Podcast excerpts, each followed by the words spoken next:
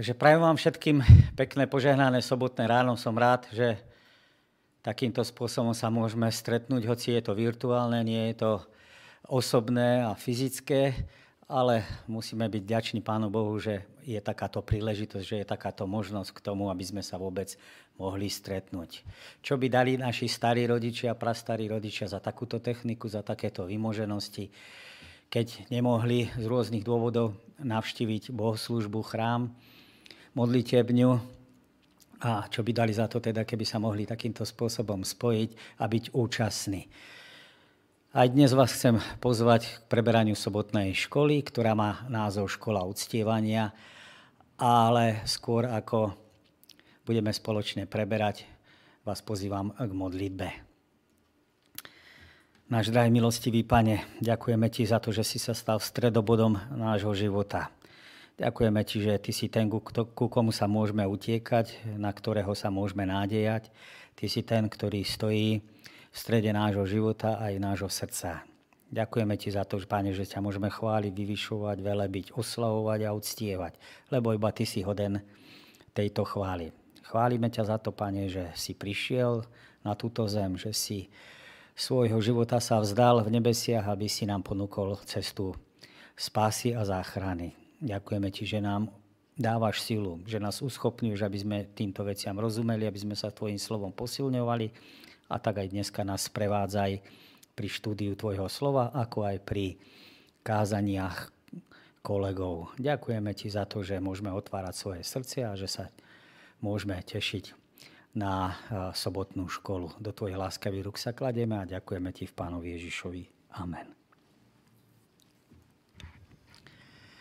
Vzdávajte hospodinovi slávu hodnú jeho mena.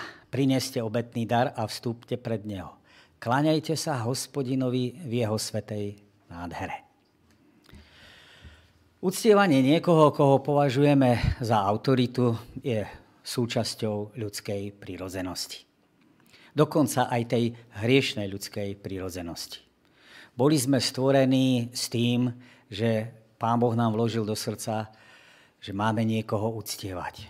Sme boli stvorení ako bytosti, ktoré majú úctu k hospodinovi, pretože ho poznajú, pretože ho milujú a uvedomujú si, že tejto úcty a tejto pocty je hoden. Vo svete bez hriechu a smrti a ničenia sa ľudia stretávali s Bohom tvárou v tvár. Čo si my dnes, keď poznávame iba hriešný svet, vieme len ťažko predstaviť. Dodnes máme v sebe teda vrodenú tú potrebu k niekomu zhliadať s úctou a obdivom. Ale ako všetko ostatné na tomto svete, ten hriech, ktorý vstúpil do života človeka, zmenil aj tento rozmer. Zmenil tento vektor. Veľmi často sa totiž to v živote stáva, že uctievame niekoho alebo niečo, čo nie je hodné čo nie je hoden alebo hodné najvyššie úcty. Alebo že síce budeme uctievať hospodina, ale môžeme to robiť nenáležitým spôsobom. A tak súčasťou nášho života alebo našej životnej školy, do ktorej nás Pán Boh pozýva, je aj porozumenie a pochopenie toho, koho budeme uctievať a taktiež aj ako ho môžeme uctievať. Nedela nás vedie názvom Každý niečo uctieva. Pripomína nám dávne dva príbehy. Jeden dávny príbeh a druhý, ktorý sa odohráva a bude odohrávať v budúcnosti. Ten prvý príbeh nás situuje do dávnych čias 6. storočia, kedy babylonský král Nabuchodonozor niečo nariadil a ľudia sa mali rozhodnúť, či ho budú poslúchať alebo ho nebudú poslúchať. A v tej sobotnej škole, a nielen dnešnej, ale aj v minulosti sme sa učili, že v budúcnosti sa tie veci budú opakovať. Že to, čo sa odohralo v starom zákone, častokrát lokálne, zemepisne, určitým spôsobom na jednom mieste a dotýkalo sa to len určitej skupiny ľudí, zjavenie Jána častokrát tie príbehy prevezme a aplikuje ich svetošíro. Takže ak v príbehu Daniel sa to týkalo židovských mládencov, po prípade nejakej skupiny, ktorá tam bola, ktorá padala a klaňala sa soche, respektíve židovskí mládenci sa neklaňali, tak zjavenie Jána nám hovorí alebo nás upozorňuje na to, že podobná skúška čaká celý svet. Máme teda v sebe niečo, čo nás vedie k tomu, aby sme túžili niekomu zhliadať, niekoho mať za svoj vzor a niekoho uctievať. Tak ako sme povedali, túto túžbu do nás vložil pri stvorení Pán Boh. Ale podobne ako všetko ostatné, hriech pokrivil. Na začiatku sme určite uctievali jedine toho, ktorý je hoden všetkej našej úcty, nášho pána a stvoriteľa. Po páde do hriechu sa to nasmerovanie zmenilo. Po páde do hriechu sa v hľadáčiku uctievania neocitol len hospodin.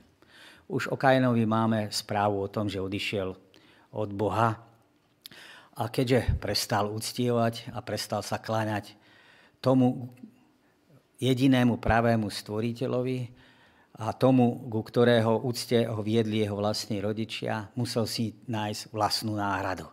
A tak reprezentuje ľudí, ktorí v hľadáčiku toho uctievania, v tom portfólia toho uctievania sa poriadne markantným spôsobom ten hľadáčik rozšíril. Biblické a nebiblickej historickej zvesti môžeme nájsť celú paletu božstiev zastúpených človekom, anielmi, stvorenými bytostiami, zvieratami či nebeským stvorenstvom. Túžba po uctievaní zostala, ale predmet uctievania sa zmenil. A dejiny a história sú teda záznamom zápasu človeka v tejto otázke – Predstavy o Bohu sa u ľudí formovali rozmanitým spôsobom. A taktiež tieto predstavy o Bohu rozmanitým spôsobom formovali spoločnosť, ale aj jednotlivca. Náboženské predstavy ovplyvňovali teda jednotlivcov aj celé spoločnosti a tak tomu bolo u Aztékov, Egyptianov, Číňanov, Grékov, Rímanov či Izraelitov. Dá sa povedať, že náboženstvo a politická otázka alebo e, zriadenie štátu boli veľmi úzko prepojené už v dávnych časoch. A teda určovali denný život človeka, ako aj štátnej spoločnosti, štátneho zriadenia. Pokusy okresať náboženstvo racionalitou, presunom viery do súkromnej sféry, do slobodnej voľby jednotlivca, pokusy okresať náboženstvom sekulárnym humanizmom, zostupom národného uvedomenia či darwinizmom priniesli klamlivé víťazstva. Po nesplnení sľubov týchto falošných predstav o tom, že náboženstvo je tmárstvo a treba s ním prestať, takže po nesplnení sľubov týchto falošných predstav je náboženstvo 20. storočí alebo v druhej polovici 20. storočia, 70. rokov na vzostupe a spolu s ním aj prichádza uctievanie. Uctievanie moderného človeka v západnom svete je nemysliteľné smerom k zvieratám, k nebeskému voju. Moderný človek dneska ateisticky proti Bohu verejne nemanifestuje ako to bolo predtým. Nepotrebuje a nemá teda potrebu sa vy, nejakým spôsobom vymedzovať tlačiť nejaké pamflety a verejne uh, konať prednášky, ktoré sú namierené proti Bohu. Moderný ateista jednoducho s Bohom vo svojom živote nepočíta. A predsa sa uctievaniu nevyhne. A ten jeho repertoár, ten sme už spomínali z minulosti, ale moderným spôsobom je nahradený moc, peniaze, sláva či kult tela. Čo sa môžeme teda naučiť z toho príbehu Daniela 3. kapitoly o tej prastarej tendencii mať niekoho, pred kým sa človek pokloní, koho bude obdivovať a koho nasledovať. Ten celý príbeh je naučný a poučný pre nás do dnešných dôb a do dnešných čias. Človek sa nezmenil. A tak Nabuchodonozor, a teraz sa ospravedlňujem, chybička sa vloudila, máme tam áno, jeho, jeho vnuka Belšacara, ale mal tam byť Nabuchodonozor, takže sa ospravedlňujem. Nabuchodonozor je obrazom človeka, ktorý zápasí medzi tým, tomu, čomu verí, náboženskou predstavou, modlom a tým systémom, ktorý je nariadený tam. A tým, čo je pravda, to je pravda, ktorá sa mu dostala cez proroka Daniela. Nabuchodonozor je predstavený ako ten, ktorý sa búri proti jemu predstavenej pravde. Tí, ktorí poznajú písmo svete, vedia, že Pán Boh mu v druhej kapitole zjavil, ako to bude s jeho kráľovstvom, že jeho kráľovstvo bude nahradené iným kráľovstvom a to bude ďalším kráľovstvom nahradené. A ukáže mu celý ten koncept, ako to vlastne bude. Nabuchodonozorovi sa to nepáči. On by chcel ostať pri moci stále. Chcel byť slávny a chcel by ostať, aby jeho meno ostalo väčšné v, už potom v tých jeho synoch, vnukoch, aby to babylonské kráľovstvo existovalo takzvané forever.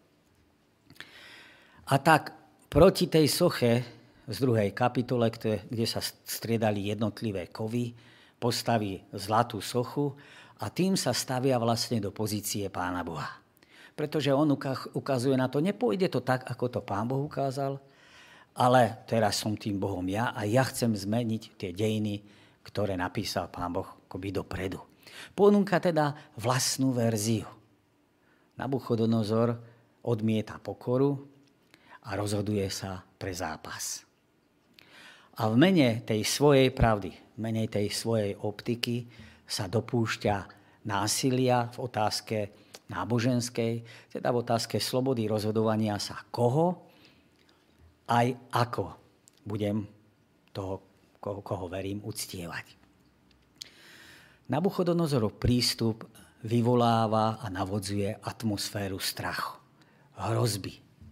Každá odlišnosť v tom príbehu, ktorá nie je podľa toho, ako to vníma Nabuchodonozor, je podozrivá a naopak jednota je veľmi potrebná.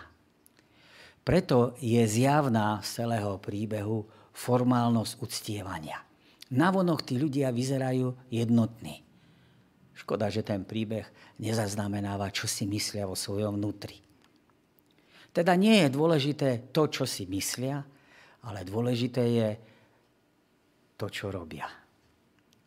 Všetci sa klaňajú, lebo všetci sa boja. A tak dôležité je nerozmýšľať, ale dôležité je slepo dôverovať. Pre Nabuchodonozora ten príbeh ukazuje, alebo pre nás ukazuje, že pre neho má význam len prítomná chvíľka. On totiž to na budúcnosť nechce myslieť. Aký Boh by vás mohol vyslobodiť z mojich rúk? Židovské náboženstvo naopak sa zameriava na budúcnosť. Náš Boh, ktorého vzývame, nás môže vyslobodiť z rozpálenej ohnivej pece a vyslobodí nás aj z tvojej ruky. Židia reagujú na to kráľové ak nie, vo verši 15, ktoré uvádza jeho okamžitú hrozbu, ak sa nebudete klanať, ak to nebudete robiť, odpovedajú tým svojim, ak nie. Hej? ak nás Pán Boh nevyslobodí. A tým vlastne uvádzajú svoju ochotu podstúpiť riziko viery. A to riziko viery mierí oveľa ďalej, ako len na blízku budúcnosť. Nabuchodonozor nad sebou stráca kontrolu. Na pokojnú istotu Izraelitov reaguje hnevom a násilím. Príbeh nám pripomína, že sedemkrát nechal rozpáliť samotnú pec viac ako bolo bežné a zvyklé, čo je idiomatický výraz, ktorý hovorí, že ju teda rozpálili na maximum. Ako by už tá teplota predtým nestáčila na bezpečné upálenie. Židia sú uvrhnutí do samotnej pece, tak ako boli. A zvyšok príbehu všetci dobre poznáme. Prečo bola napísaná kniha Daniel? Tých dôvodov je viac. Aj to, že bola napísaná, a ten jeden z hlavných dôvodov, pre posledný čas, pre dejiny konca. Proroctva nám hovoria o tom, že dejiny sveta sa blížia k svojmu záveru, o vyvrcholení dejín. Proroctva nám neoznamujú presný čas, kedy sa to stane. Podávajú udalosti v časovom slede. Takže môžeme vedieť a môžeme vidieť, že záver dejín sa blíži. Ale príbehy v knihe Daniel nám ukazujú, ako sa na tento koniec pripraviť. Ukazujú teda na charakterové vlastnosti potrebné pre čas konca. Ak študujeme tretiu kapitolu knihy Daniel, neštudujeme len históriu. Len udalosť, ktorá sa odohrala vtedy a tam. Ale tiež udalosť, ktorá nám niečo hovorí o tom, čo sa odohrá v budúcnosti. A tak zjavenie Jána, 14. kapitola, v trojanielské posolstvo, nám hovorí o tom, o úlohe, ako bude zohrávať otázka uctievania a uznania vrcholnej autority v záverečnej kríze pred Kristovým príchodom. Aj tam bude potrebné si vybrať. Kým Nabuchodonozor bol fyzicky predstavený v zjavení Jána v 13. kapitole, tam máme a 12. Trojspolok a trojdohodu. Trojspolok drak, prvá šelma, druhá šelma, trojdohoda, otec, syn a duch svetý. Tieto tri dohody, alebo tieto tri spoločenstva, formácie bojujú proti sebe. Jedni bojujú jedným spôsobom, druhý zápasia druhým. A človek si môže vybrať, na ktorú stranu sa postaví. Text pripomína aj v tom zjavení Jána, že ľudia sa budú báť. Budú si hovoriť, kto by sa nebál. Kto by sa inak, inými slovami, kto by sa mal odvahu postaviť tej šelme, za ktorou stojí v našom biblickom chápaní. Oni to tak vidieť nebudú, ale z biblického chápania, za ktorou stojí ten nepriateľ. A tak strach je znova pre mnohých ľudí najväčší motivátor. Ale 14. kapitola ukazuje na to, že je tu skupina ľudí, ktorá podobne ako Danielovi priatelia, ako traja mládenci, budú mať odvahu postaviť sa proti. A povedať na to šelmovské, ak nie, ak Pán Boh bude chcieť, tak nás vyslobodí. Poďme sa pozrieť na ďalšiu úlohu, ktorú máme v sobotnej škole a tá má v nadpise Rozprávaj svojim deťom. A prevádza nás časťou žalmu, ktorý napísal Asaf, žalmu číslo 78. Ľud môj, počúvaj moje poučenie, svoje ucho nakloň k slovám mojich úst. Chcem hovoriť príslovia, vyrozprávať záhadné príbehy dávnych čias, čo sme počuli a poznáme, o čom nám otcovia rozprávali. Nezatajíme ich deťom, budúcemu pokoleniu rozpovieme slávne skutky hospodina, jeho moc a divy, ktoré urobil. Jakobovi určil ustanovenia, Izraelu dal zákon, a našim otcom prikázal, aby s ním oboznamovali svoje deti, aby o ňom vedelo aj budúce pokolenie detí, ktoré sa narodia. Tie budú o tom ďalej rozprávať svojim deťom, aby dôverovali Bohu, nezabúdali na Božie skutky a zachovávali jeho prikázania. Aby neboli ako predkovia pokolenie to vzdorovité a neposlušné, pokolenie s nestálým srdcom, ktorého duch nebol verný Bohu. Kniha Žalmov patrí medzi najobľúbenejšie kresťanské a židovské spisy. Po tisícročia učí a pozbudzuje veriaceho človeka komunikovať s Bohom, volať k nemu, prosiť ho, chváliť ho, a to najmä životných, náročných životných situáciách. Vďaka svojmu etickému, vďaka svojmu poetickému a intimnému charakteru sú žalmy atraktívne nielen pre náboženskú obec, ale aj pre nenábožensky orientovaných ľudí a od svojho vzniku inšpirujú umelcov z každej oblasti. Ich obsah a forma sú preto predmetom skúmania nielen biblistov, nielen teológov, ale aj filológov, psychológov či antropológov. A tak poznávanie žalmov zvyšuje duchovnú, duševnú a emocionálnu úroveň a taktiež kvalitu života jednotlivcov ako aj spoločnosti. Zbierku 150 žalmov možno nazvať ako Božou poéziou. Sú to prebásnené modlitby rôzneho charakteru. Množstvo generácií modliacich sa v nich vlievalo skúsenosti do tých žalmov, vkliesalo svoje skúsenosti života človeka pred Bohom.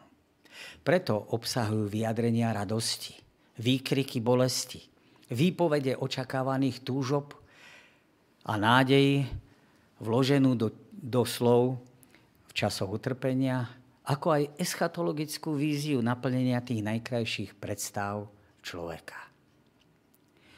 Žalmy bez pochyby súvisia s kultom.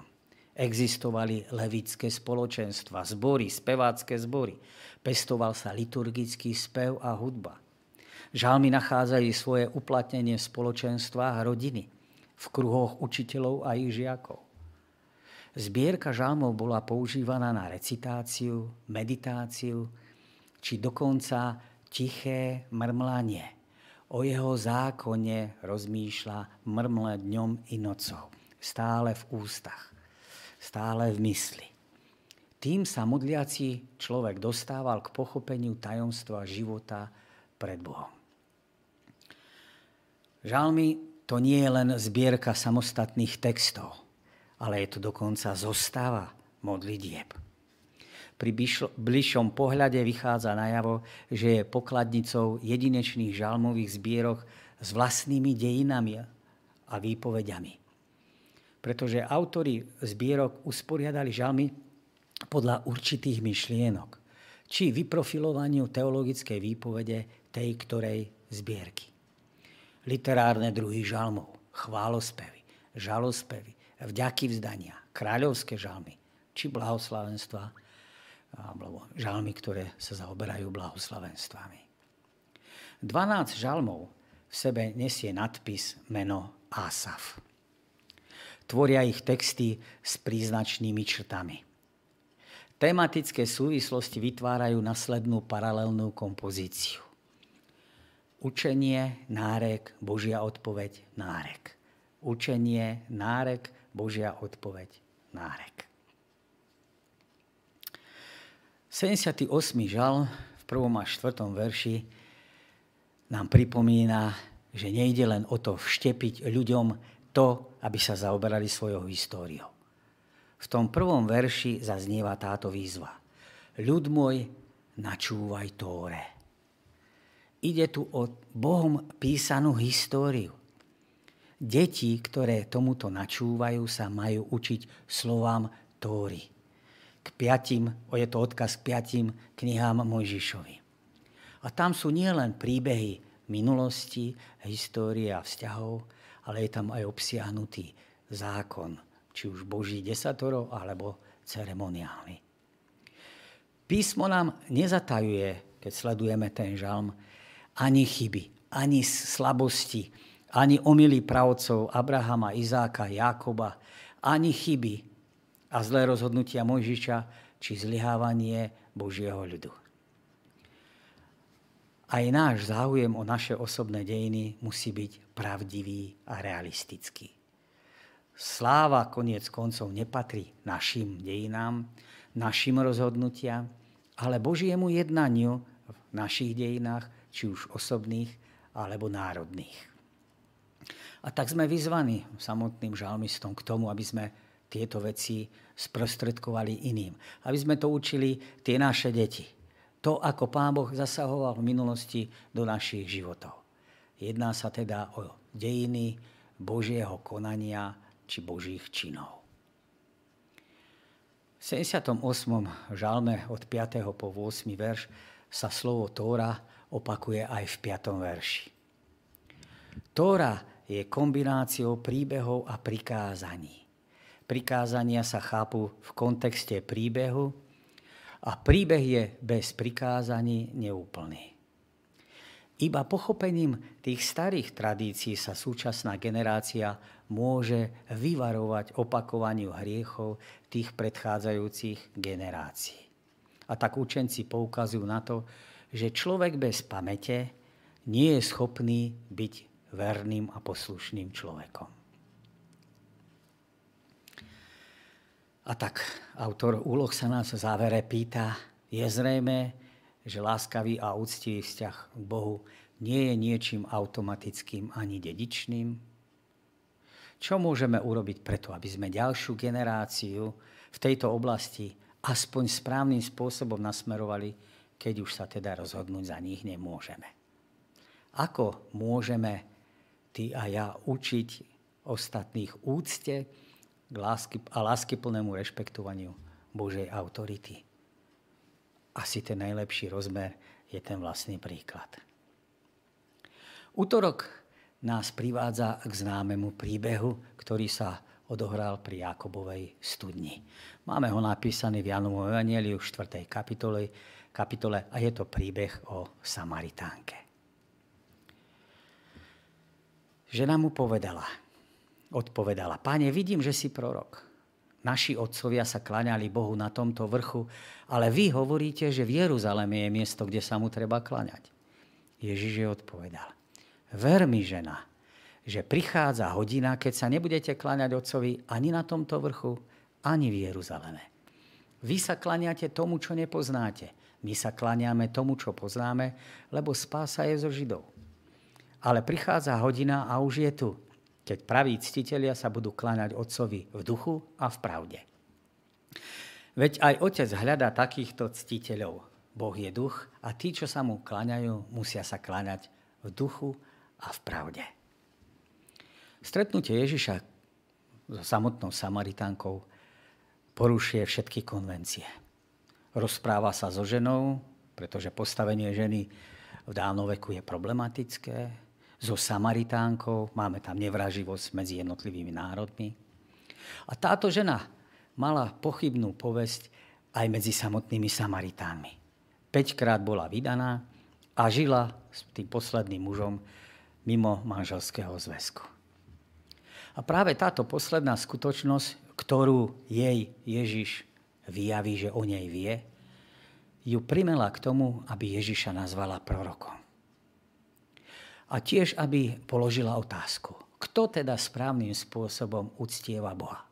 Ste to vy, Izraeliti, alebo sme teda to my, Samaritáni?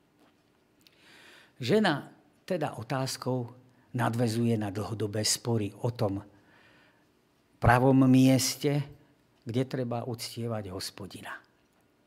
To sa prelí medzi sebou. Pravdepodobne ju zaujímalo, aký názor má na to samotný Ježiš.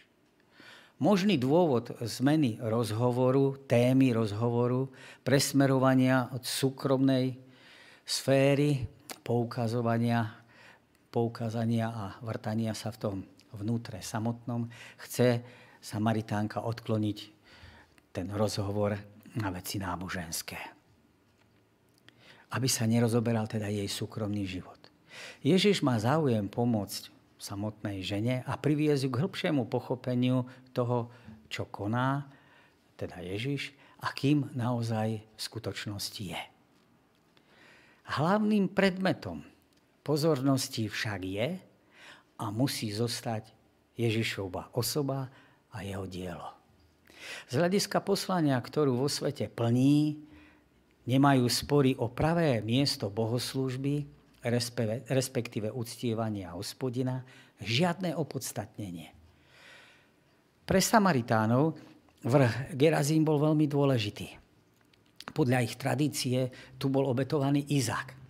Podľa ich tradície sa tu Abraham stretol s Melchisedekom. A dokonca aj Jakobov sen, ktorom sme sa bavili naposledy, tu má svoje miesto. Zmienka, e, ktorú, o ktorej sa zmienuje teda žena, o našich otcov, sa vzťahuje na vybudovanie oltárov, ktoré vybudovali Abraham alebo Jakob v tejto oblasti. Vrch Garizim je posvetným miestom, kde došlo k požehnaniu Božieho ľudu. V samaritánskom Pentateuchu, majú svoj Pentateuch, to bolo práve toto miesto, alebo tento vrch, kde mali byť postavené tie pamätné kamene a nie vrch Ebal, ako to vidíme v slajde, že oproti seba. Podľa ich chápania na tomto vrchu spočíva šekina, Božia sláva. A v roku 120... Pardon. V roku 128 pred Kristom im Jan Hirkan zbúra tento chrám, ale bohoslužby sa uskutočňujú na tomto mieste aj tak. Samaritáni, podobne ako Židia, sú očarení Mojžišom. A mohli by sme povedať, že ešte viac ako Židia. Nazývali ho veľkým prorokom. On videl Božiu tvár, on bol ten, ktorý bol zákonodárcom, bol dokonca v ich predstavách mediátorom, čo aj bola pravda aj v tom biblickom, mediátorom pre Izrael a bol ich príhovorcom. Mali príslovie.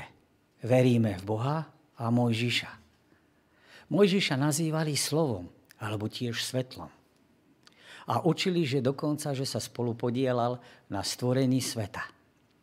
A taktiež ich teológia smerovala k tomu, že Mojžiš ako Mesiáš, Táheb, sa vráti na konci sveta. Ježiš odpovedá samotnej žene spôsobom, ktorý prekračuje hranice oboch náboženských tradícií. Možno povedať, že presahuje každú akúsi, každé favorizovanie a uprednostňovanie ktoréhokoľvek náboženstva. Ježiš predstaví Boha ako Otca všetkých ľudí. Je to prísľub budúcnosti, kde spor medzi Izraelitmi a Samaritánmi o pravo z miesta, kde bude možné uctievať hospodina, sa stane nepodstatným. Je pravda, že Ježiš zvýrazní a zdôrazní prvoradosť židovskej tradície. Poukáže na principiálny rozdiel medzi židovskou a náboženskou tradíciou zdôrazní význam a prvoradosť židovskej tradície. Jednak si treba pripomenúť chronologickú postupnosť udalosť dejín v rámci dejín spásy, kde Izrael zohráva primárnu úlohu. Ako aj, že základy náboženskej tradície Samárie sa nemôžu rovnať a nemôžu mať rovnakú hodnotu ako to izraelské. Samaritáni okrem Pentateuchu odmietli ostatné biblické spisy. Odmietli prorokov, odmietli žalmy. Ich poznanie pána Boha bolo tým pádom limitované oproti poznaniu Izraela. Tradície Izraela teda majú jednoznačnú prevahu. Plurál, množné číslo my, vyjadruje dôležitú skutočnosť, že Ježiš sa vedomým spôsobom a jednoznačne priznáva k tejto tradícii izraelskej a že Izrael má teda nezastupiteľné miesto a jeho existencia je súčasťou Božieho zámeru spasiť tento svet. Pretože spása je zo Židov. A tak cesta spásy a spása ako taká je teraz zjavená prostredníctvom Ježiša Krista, Mesiáša a Žida nežidovskému svetu. To je centrálna myšlienka tejto časti, kde sa tradícia judaizmu stretá a je konfrontovaná s tými tradíciami nežidovského sveta a prostredia, konkrétne v našom prípade a príbehu s tradíciami Samaritánov. Ježiš prišiel, aby obnovil skutočné pravé uctievanie Boha. Už to nie je, toto uctievanie už nie je limitované miestom, tradíciou, či židovskou alebo samaritánskou. Je univerzálnou. Lokalizovaný chrám, totižto umiestnený niekde, uprednostňuje jedných pred druhými. Služba ale v duchu je univerzálna. Nie je zviazaná geograficky, ani konkrétnymi ľuďmi. Nepočíta sa tak ani to, kde uctievame, ako skôr to, ako a koho uctievame. Boh je prítomný teda všade a môže byť uctievaný kdekoľvek. A tak znova autor sa nás pýta, ako by si niekomu vysvetlil, čo znamená uctievať niekoho v duchu a pravde. Poznáš prípady, keď treba niekomu pripomenúť, aby nezabúdal na jeden z týchto aspektov? Áno, tá nevyváženosť tam vždy hrozí. Položiť to v tej otázke duchu len v náboženskej orientácii a skúsenosti môže človeka posunúť príliš spirituálne, a zabúda na pravdu zjavenú teologickom chápaní.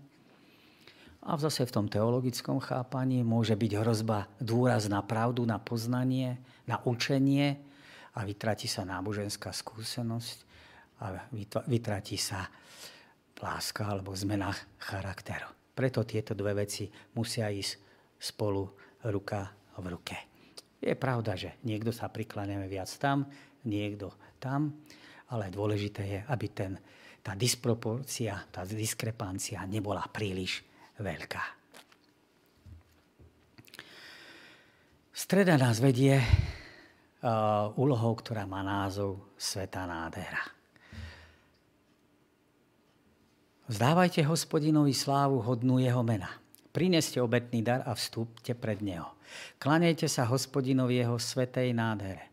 Chvej sa pred ním celá zem. Svet je založený pevne a nepohne sa. Nech sa radujú nebesia a plesá zem. Nech vravia medzi národmi, hospodin je kráľom. Nech hučí more i to, čo je v ňom. Nech jasá pole i všetko, čo je na ňom.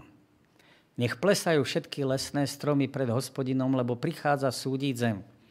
Ďakujte hospodinovi, lebo je dobrý, lebo naveky trvá jeho milosť. Volajte, zachráň nás Bože, náš záchranca spomedzi pohanov nás hromaždi a vysloboď, aby sme mohli ďakovať Tvojmu svetému menu a honosiť sa Tvojou chválou. Zvelebený buď hospodin, Boh Izraela od, naveky, od vekov náš na veky. A všetok ľud odpovedal Amen a Haleluja. Príbeh nás uvádza do, do doby, kedy Dávid nechal previesť truhlu zmluvy do Jeruzalema a ten, to príbeh sa viaže práve k tomuto žalmu. A tak vďaka tomu máme tento žalm.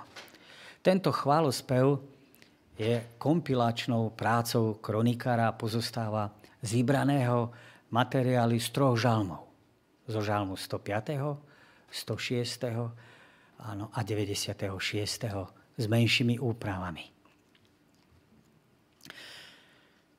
29 až 33 tieto verše sa pochádzajú zo žalmu 96. Tento žalm je žalm chvály pre kráľa hospodina. Volanie, aby sa mu klaňalo na základe jeho nadradenosti nad všetkými národmi zeme a nad ich bohmi, ktorí v skutočnosti sú len modlami. A tiež je to volanie k tomu, aby sa ľudia klanali, aj preto, že Pán Boh prichádza súdiť. 29. verš je adresovaný rodinám národov. Všetky rodiny sveta sú vyzvané alebo sa vyzývajú, aby hospodinovi vzdali slávu a moc. Čo samozrejme znamená, aby nepripisovali tieto vlastnosti tým svojim Bohom, ale prišli s darmi pocty, aby sa pripojili k veľkému pokoleniu pred hospodinom, ktorý kraluje nad všetkým stvorením. Kláňať sa v jeho svetej nádhere je vlastne pozvánkou do svetine. V priebehu sviatku pravdepodobne klany a rodiny využili niekoľkokrát príležitosť vstupovať do chrámu alebo do časti, ktorá bola vyhradená a modliť sa k Bohu, ktorý bol prítomný v chráme. V Žalme 96 je zhromaždenie rozšírené tak, aby zahrňalo rodiny národov, ktoré sú pozbudzované, aby prišli a klaňali sa Pánu Bohu. To, že hospodin kráľuje, to znamená, že súdi, uplatňuje svoju spravodlivosť, je dôvodom radosti pre všetkých, pretože hospodinová vláda je zárukou stability. Zárukou stability pre tento svet, ako aj zárukou stability vo vzťahu k bezpečiu. Je to paradox, pretože na jednej strane sa nám zdá tento svet ako nestabilný, nebezpečný. A to bolo aj v tej dobe, vtedy a tam. Ale Biblia ukazuje, že to Pán Boh drží vo svojich rukách. Ukazuje na stabilitu Božej vlády ako istotu s tým, že Božie veci sa uskutočnia tak, ako to Pán Boh naplánoval. Nie len, že národy sa majú radovať, ale v žalme je vyzvaná, aby aj živá, či dokonca neživá príroda sa z tohto radovala. Izraeliti uctievali hospodina vo svetostánku. V ňom prebýval uprostred starovekého Izraela. V ňom svetos, v tom svetostánku bola zjavovaná Božia láska, Božia milosť. Tam mohol čítať Izraelita plán spásy a zachrany. Tam sa im teda zjavoval plán spasenia, ktorý sa mal realizovať vďaka obeti toho, kto prevezme naše hriechy na seba. A tak stredobodom uctievania a výchovy k uctievaniu musí byť Ježiš a plán spasenia. Všetko, čo pre nás Boh urobil, si zaslúhuje chválu a úctu. Bez nádej na väčší život, ktorý nám ponúka vďaka svojej obetnej a zástupnej obete na kríži, alebo zástupnej smrti, to nemá žiaden význam. Ako si ty predstavuješ svetu nádheru alebo nádheru svetosti nášho Boha? Čo na ňom obdivuješ? Čo nad čím žasneš, keď sa pozráš na Boží charakter? Čo v tebe zjavuje a predstavuje, zbudzuje táto predstava? Ako ťa ovplyvňuje v tvojom každodennom živote? Štvrtok nás privádza do udalosti, ktorá je zaznamená v Markovom evanieliu 7. kapitole. A nadpis je vernosť navždy okolnostiam. On im odpovedal. Dobre o vás po krycoch prorokoval Izajáš, ako je napísané. Tento ľud ma ctí perami, ale jeho srdce je ďaleko odo mňa. Zbytočne ma však uctievajú, lebo ako náuku učia ľudské príkazy. Opustili Božie príkazy, opustili ste Božie príkazy a pridržate sa ľudského podania. A dodal – šikovne rušíte Božie prikázania, aby ste zachovávali svoju tradíciu.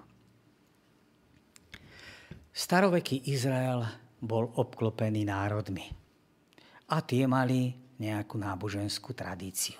Boli zakorenené hlboko náboženským spôsobom. Nešlo o žiadnych ateistov. Dokonca tie národy boli veľmi oddané a uzmierované, alebo uddané uzmierovaniu a uctievaniu svojich bohov. Dokonca tak, že boli ochotní im vydať to, čo považujeme za najcenejšie, svoje vlastné deti. A to bol dôvod, prečo niekedy tie Božie deti boli v pokušení hľadiť na takúto duchovnú oddanosť s obdivom. Možno im tí pohanskí susedia sa zdali alebo im pripadali ako duchovnejší a ešte zbožnejší, ako boli oni sami. Ale Pánu Bohu išlo o to, aby jeho ľud pochopil, že v pozadí takejto zbožnosti je vlastne zvrátené chápanie Božieho charakteru a že ten Pán Boh náš ponúka im oveľa niečo lepšie. O niečo oveľa lepšie. Uvažuj o texte Marek, Markovom evanielium. Aký princíp nachádzame vo veršoch 7 až 9? Čo by sme mohli v dnešnej kultúre a dobe označiť za ľudské tradície alebo uznávané hodnoty, a to nie len v náboženskom zmysle, teda z hodnoty, ktoré sú v rozpore s Božou vôľou. V našich kruhoch, keď zaznie slovo tradícia, tak na to častokrát reagujeme veľmi nepríjemným spôsobom, negatívnym. Tie asociácie sú negatívne. Našej tradícii je to teda chápané ako nieči, niečo veľmi zlé. Možno by sa to dalo povedať až diabolské. Ale tak jednoduché to nie je. Tradícia je definovaná ako to, čo sa odovzdávalo ústnou alebo písomnou formou. V cirkevnej oblasti sa chápe ako to, čo sa odovzdáva teda ústnou alebo písomnou formou a nevychádza priamo z písma. Môže táto tradícia byť v súlade, ale môže byť aj v nesúlade s Božím slovom. Podstatná otázka vzniká, keď sa tradícia stavia do rovnakej úrovne ako Božie slovo. Potom je to záležitosť už vieroučná. Ako to teda chápať? O vzťahu Biblie a tradície. Hovorí sa teda potom o tradícii a písme, alebo o písme a tradícii, alebo v niektorých formuláciách sa hovorí o písme v tradícii. A často sa obidvom prikladá rovnaká váha. Ale termín tradícia v písme svetom má tak kladný, ako aj zápodný, záporný rozmer. Adam s Evou dostali určité posolstvo a v dejinách sa tradovalo, odozdávalo ďalej. Ale až Mojžiš je ten, ktorý zachytáva rôznorodú tradíciu, to, čo koluje, to, čo sa učia jeho predkovia a čo sa bolo odovzdané jemu, až on sa stáva tým, ktorý to písomne zachytí. Nezachytáva len niečo, čo sa tradovalo, to, aj to, odovzdávalo, ale zachytí aj priame Božie zjavenie, ktoré obdrží a zapíše. Inak by nemohol napísať o stvorení sveta, ak by Pán Boh mu niektoré veci nezjavil. Prvá kniha Mojžišova ukazuje, čo je tradícia v kladnom slova zmysle. Upozorňuje nás na to, že tradíciu, to, čo sa odovzdávalo, môžeme chápať pozitívnym spôsobom.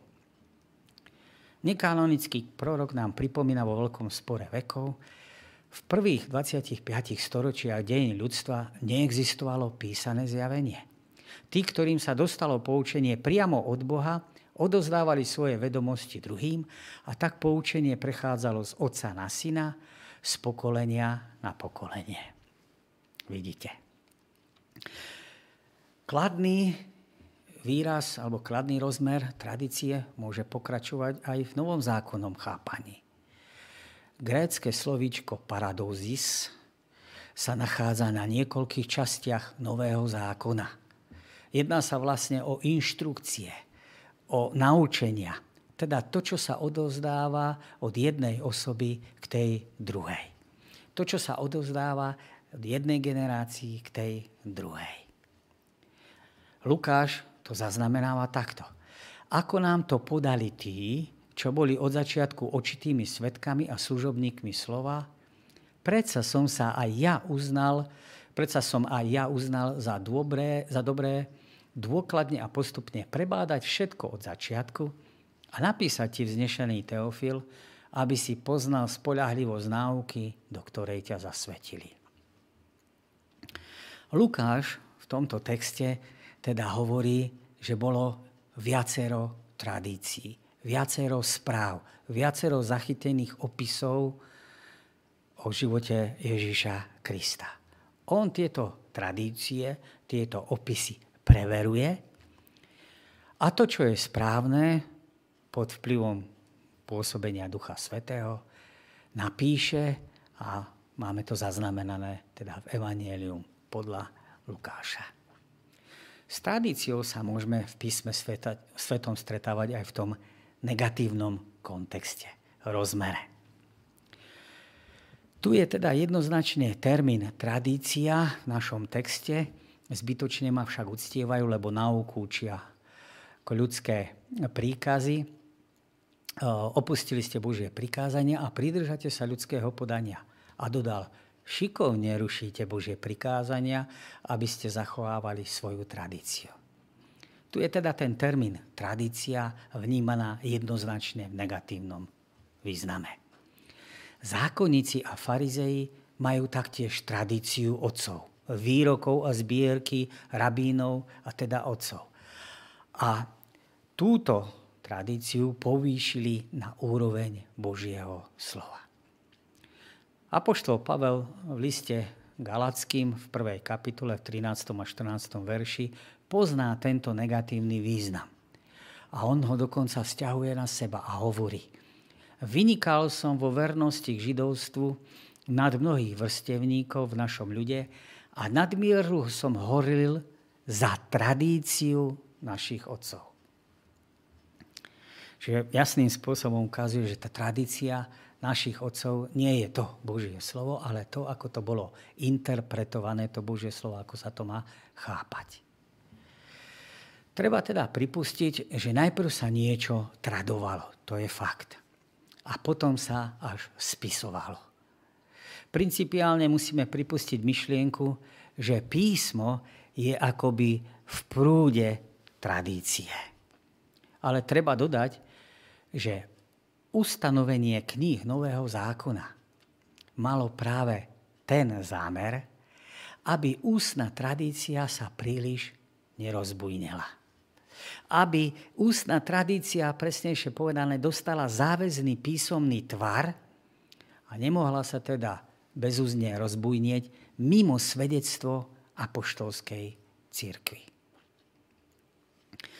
Aby sme mohli hodnotiť to, čo sa tvrdí, čo sa hovorí, a teda hodnotiť aj výroky ľudí, ktorí prichádzajú neskôr, ako sú apoštolskí otcovia alebo cirkevní otcovia, alebo dokonca hodnotiť uznesenia koncilov, ako aj vlastnej generálnej no, konferencie, teda vlastnej cirkevnej tradície, je treba mať normu a meradlo. Všetky výroky od hora až dole je treba merať Božím slovom. A k tomuto teda slúži ten zákon, tá norma, to pravítko. Kánon starého a nového zákona. Bolo treba dať akúsi závoru, hranice tej bezbrehej tradície, ktorá vznikala. Ukázať na to, čo je skutočným pravým učením. A s týmto sa musela vysporiadať prvokresťanská církev. Aj v rámci uh, toho uh, náboženského koloritu a náboženského života kolovalo v tých zboroch množstvo spisov, ktoré, ku ktorým sa muselo písmo, ku ktorým sa musela církev teda postaviť a povedať toto áno a toto nie. A práve k tomu viedla tá kanonizácia, ktorá ukázala na to a dávala svoje dôvody, prečo niektoré áno a prečo niektoré nie. A dala nám do rúk pravidlo, normu, normans, normu všetkých noriem, pomocou ktorej môžeme veci skúmať. Slovo Božie teda musí stáť nad církvou. Dokonca nad akoukoľvek teologickou výpovedou. To znamená, že slovo Božie vždy stojí aj nad článkami viery, ktoré ako církev prijímame. A keby sa ukázalo, že tieto články viery nie sú v súlade s Božím slovom, tak je potreba revidovať. Písmo je nad krédom, nad význaním církvy, nad uznesením generálnej konferencie, ako aj nad všetkým, čo církev koná. Všetko ním sa musí preverovať a premeriavať. Ježiš sa v našom príbehu dostáva do sporu s náboženskými predstaviteľmi, ktorí obvinujú jeho učeníkov, že jedia neumytými rukami. Jadrom sporu ale tu nie je dôraz na hygienu. To bolo dané aj v starom zákone, že si ruky museli umývať. Ale na rituálnu čistotu. George Knight popisuje tento zložitý obrad umývania nasledovným spôsobom. Končeky prstov, ktoré boli smerom nahor, tak sa na ne naliala voda. Minimum vody, ktoré ste mohli použiť, bola polovička vajíčkovej škrupinky vody. Rituálne. To nestačilo na fyzické omývanie, ale to len bolo rituálne. Ruky sa vzájomne očistili, ale problém bol, že oboch rúk sa dotkla voda, ktorá bola už teraz tým, že sa dotkla rúk, tiež nečistá. A tak bolo treba to zopakovať, aby sa tejto vody zbavili. A tak druhýkrát, tentokrát tie končeky rúk sa otočili smerom dole, voda sa naliala a tá voda nečistá bola zmytá tou čistou, alebo tá prvá bola zmytá tou druhou.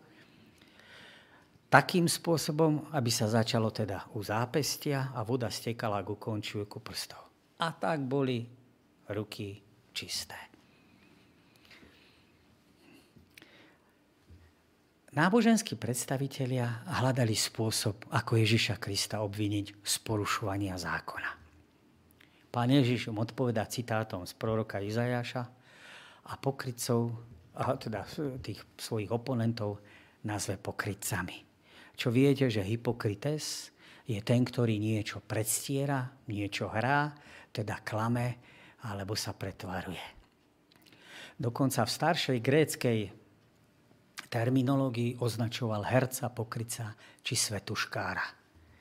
V klasickom antickom židovstve a kresťanstve tento výraz teda označuje rúhača, ktorý sa v skutočnosti svojim srdcom a svojim teda správaním vzdialil od Boha, čiže označuje a ukazuje na bezbožníka, ktorý nedodržiava Boží zákon, ktorý sa Božím zákonom vo svojom živote neriadi. Na rozdiel, od, na rozdiel medzi Ježišovou etikou a etikou zákonníkov a farizejov poukazuje aj Dubovský vo svojom komentári k Markovi, Marekovi. Tradícia farizejov z neskoršieho obdobia poznala 613 príkazov Tóry. Ježišová etika je radikálne orientovaná na Božú vôľu.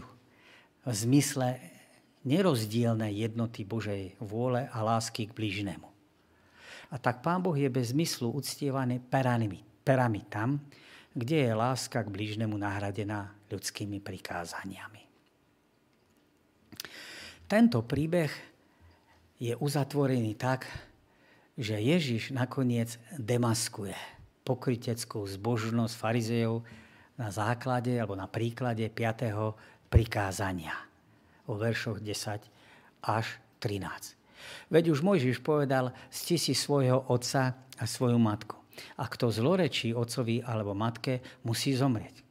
No vy hovoríte, ak niekto povie otcovi alebo matke, čokoľvek, čím by som ti mal pomôcť, je korban, čiže obetný dar, už mu viac nedovolíte urobiť e, nič pre otca alebo matku. Takto tradíciou, ktorú odovzdávate ďalej, rušíte Božie slovo. A robíte veľa podobných vecí. Piaté prikázanie stanovuje, že ľudia majú ctiť otca i matku, že si majú teda ctiť. A toto prikázanie nehovorí ani tak o poslušnosti malých detí vo vzťahu k rodičom, ale skôr o zodpovednosti dospelých detí za svojich už starých rodičov. Ústna tradícia nás teda odkazuje k tomu, že tí, ktorí zasľúbili to korban, si mohli darované peniaze alebo nechať, alebo zatiaľ nechať, a napriek tomu boli považovaní za ľudí, ktorí naďalej si ctia a starajú sa o svojich rodičov, aj keď im nemohli pomôcť peniazmi, ktoré zasľúbili Bohu. Ale oni ich používať mohli. Nebolo predsa nič dôležitejšie ako ten sľub, ktorý je daný Pánu Bohu. A keď to človek dal, tak už potom nemohol pomáhať. Vidíte, prvá doska proti druhej doske. Ježiš ale zdôrazňuje, že sľub bol v podstate sebeckou výhovorkou sebeckou výhovorkou k tomu, aby sa nemuseli starať o vlastných rodičov, keď to potrebovali. A tak v závere našich úloh sa nás pýta nielen tejto úlohy, ale aj celkové, ktoré súčasné populárne názory sú vo svojej podstate v rozpere s písmom, ktoré pre teba samotného znejú nejakým spôsobom lákavo a zaujímavo Ako môžeš pomôcť svojim alebo iným deťom, aby sa vedeli v tomto chaotickom, neprehľadnom prostredí orientovať a správne sa rozhodovať? Zodpovedanie je možné. Ja vaše odpovede počuť ale nemôžem, ale môžete si ich zodpovedať sami pred sebou alebo navzájom, ak ste s partnermi alebo s deťmi. Ďakujem vám za pozornosť, za to, že ste si pozreli sobotnú školu. Verím, že ste si niektoré myšlienky osvojili, že vás niektoré myšlienky oslovili a stanú sa súčasťou nášho praktického náboženského života. Uvidíme, ako to bude o týždeň. Od pondelka sa niektoré veci menia, ale zatiaľ to vyzerá tak, že by sme v, pokračovaní, v nahrávaní mali pokračovať, ale to sa ešte uvidí. Nezabudnite kliknúť, odkontrolovať a pozrieť.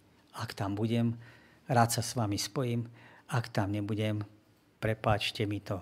Znamená to, že sme sa vrátili k vlastnému náboženskému koloritu všedných udalostí a dní. Ďakujem vám za pozornosť. Do počutia a dovidenia.